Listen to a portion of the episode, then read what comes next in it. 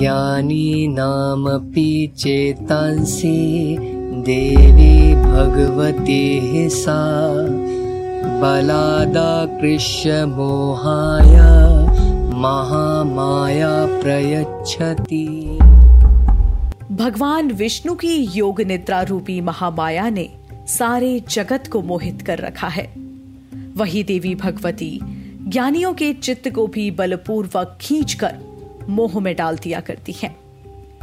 जागरण podcast की इस खास पेशकश में आज हम जानेंगे कि कैसे प्रकट हुई देवी महामाया, दुर्गा सप्तशती के प्रारंभ से।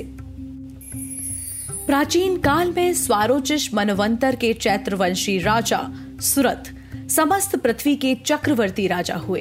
वे प्रजा का अपने पुत्रों की भांति पालन करते थे। यवन राजाओं से राजा सुरत की एक दिन शत्रुता हो गई और दुष्ट दलन राजा सुरत से उनका भयंकर युद्ध हुआ और थोड़ी सेना होने के कारण यवन राजाओं ने सुरत को हरा दिया। तदनंतर राजा अपने नगर में आकर राज्य करने लगा। तो भी अन्य शत्रु राजाओं ने राजा सुरत पर चढ़ाई कर दी और नगर में भी दुराचारी मंत्रियों ने राजा का कोष, सैन्य तथा समस्त वस्तुएँ छीन ली।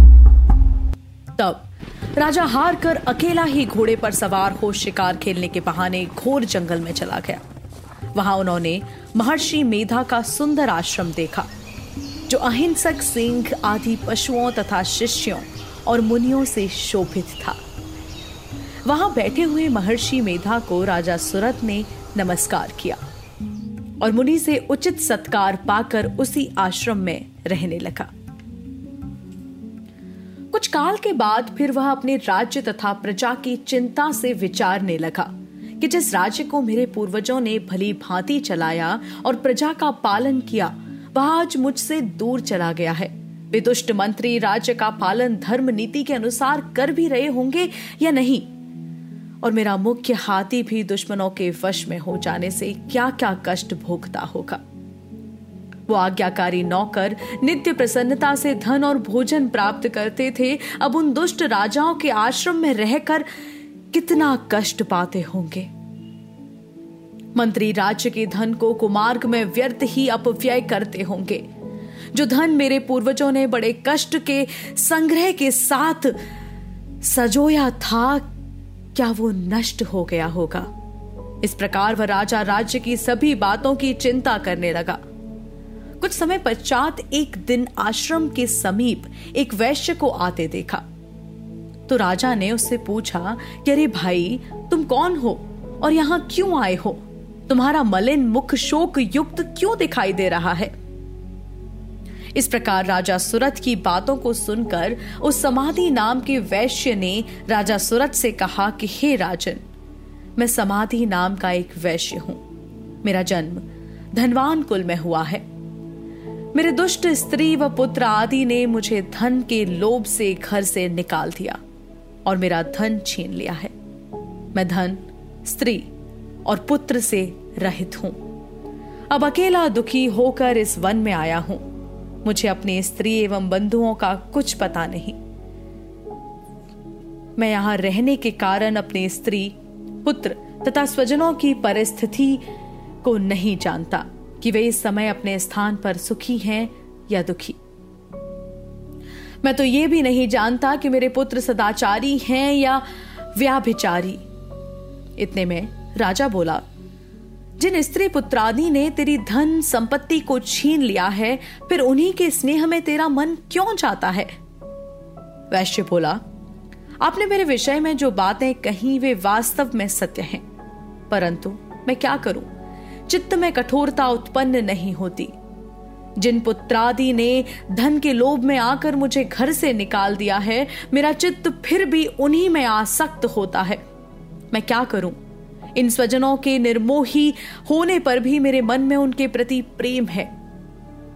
इतने में मार्कंडीय ऋषि बोले, हे द्विज श्रेष्ठ तत्पश्चात राजा सुरत और समाधि वैश्य दोनों मिलकर मेधा मुनि के समीप जाकर प्रणाम करके बैठ गए।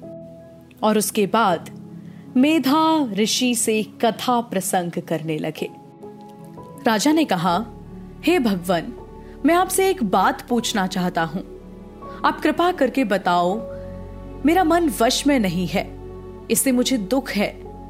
गए हुए राज्य तथा अन्य सभी स्त्री पुत्र बांधवों की ममता मुझे अभी तक झकझोरती रहती है।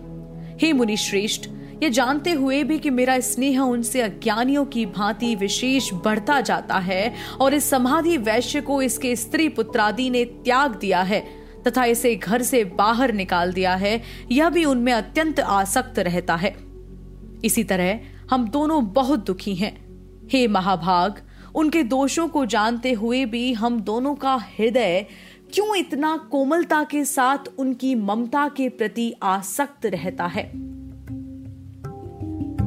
महर्षि मेधा ने कहा, समस्त जंतुओं को जानने योग्य ज्ञान होता है। हे महाभाग, सभी प्राणी पृथक पृथक होते हैं। कोई दिन में नहीं देखते तो कोई रात्रि में नहीं देखते। और कोई दिन रात्रि में समान दृष्टि से देखते हैं। पुरुष ज्ञान युक्त है। यह सत्य है। इसमें संदेह नहीं। केवल इसमें ही नहीं, सभी पशु, पक्षी, मृगादि में भी मनुष्य की भांति ही ज्ञान होता है। यह स्थूल ज्ञान होता है। जैसे मनुष्यों में आहार आदि की इच्छा उत्पन्न होती है, वैसे ही पशु, पक्षी आदि में आहार, विहार, निद्रा और मैथुन आदि की इच्छा उत्पन्न होती है। ज्ञान होने पर भी पक्षियों को तो देखो भूखे होने पर भी ममता वश अपने बच्चों को चोंच में स्नेह से चुगा देकर प्रसन्न होते हैं। हे राजन, मनुष्य भी अपने पुत्र पौत्रों से इसी भांति बर्ताव करते हैं। वह पालन पोषण इस इच्छा से करते हैं कि जब हमारी वृद्धावस्था आएगी, तब हमारा पालन पोषण वे करेंगे।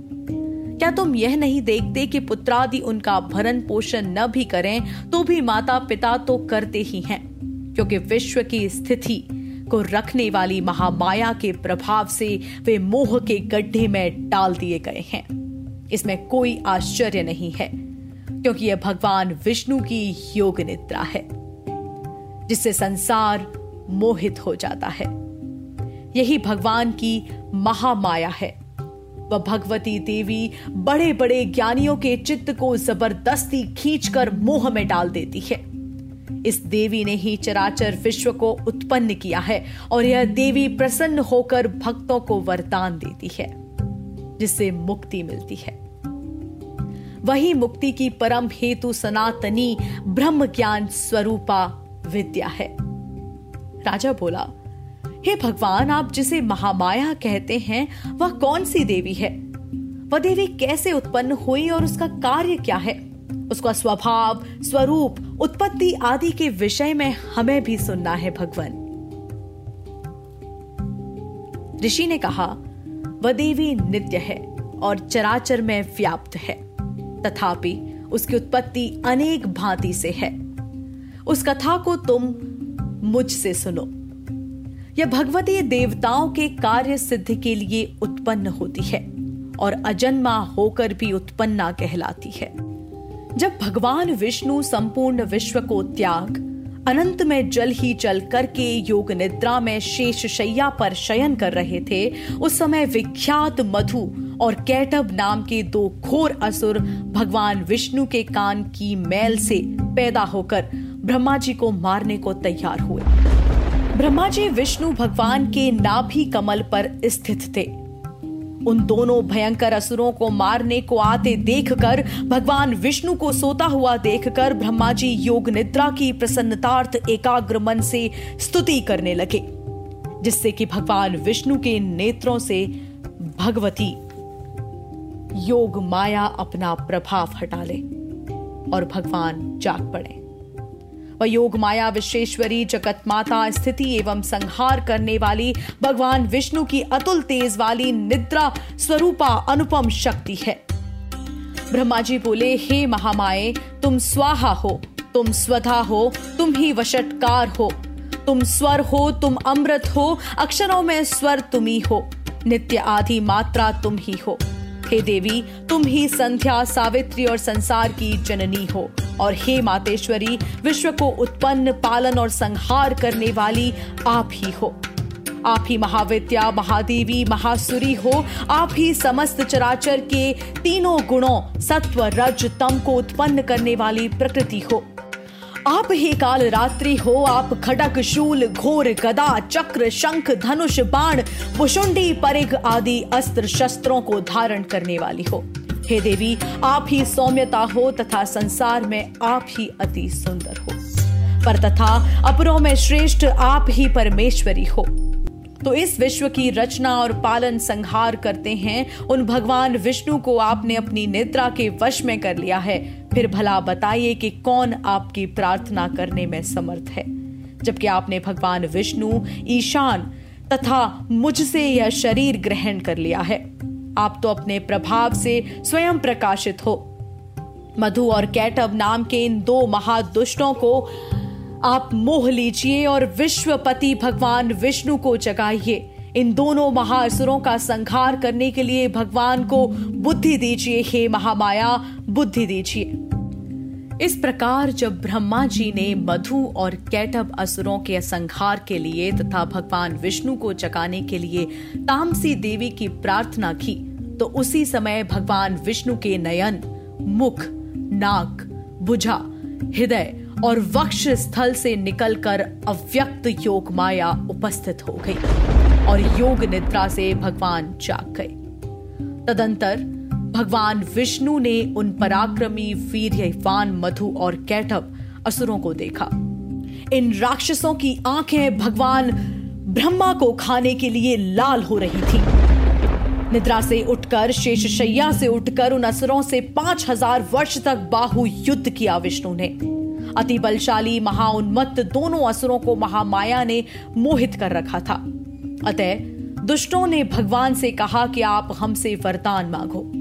भगवान ने कहा, यदि तुम मुझ पर प्रसन्न हो तो मेरे हाथों तुम्हारी मृत्यु हो। मैं तो केवल यही वर चाहता हूँ। ऋषि ने कहा, इस भांति जब भगवान ने उनसे यह वरदान ले लिया तो वे भगवान से कहने लगे कि हमें सर्वत्र जल ही जल दिखाई देता है।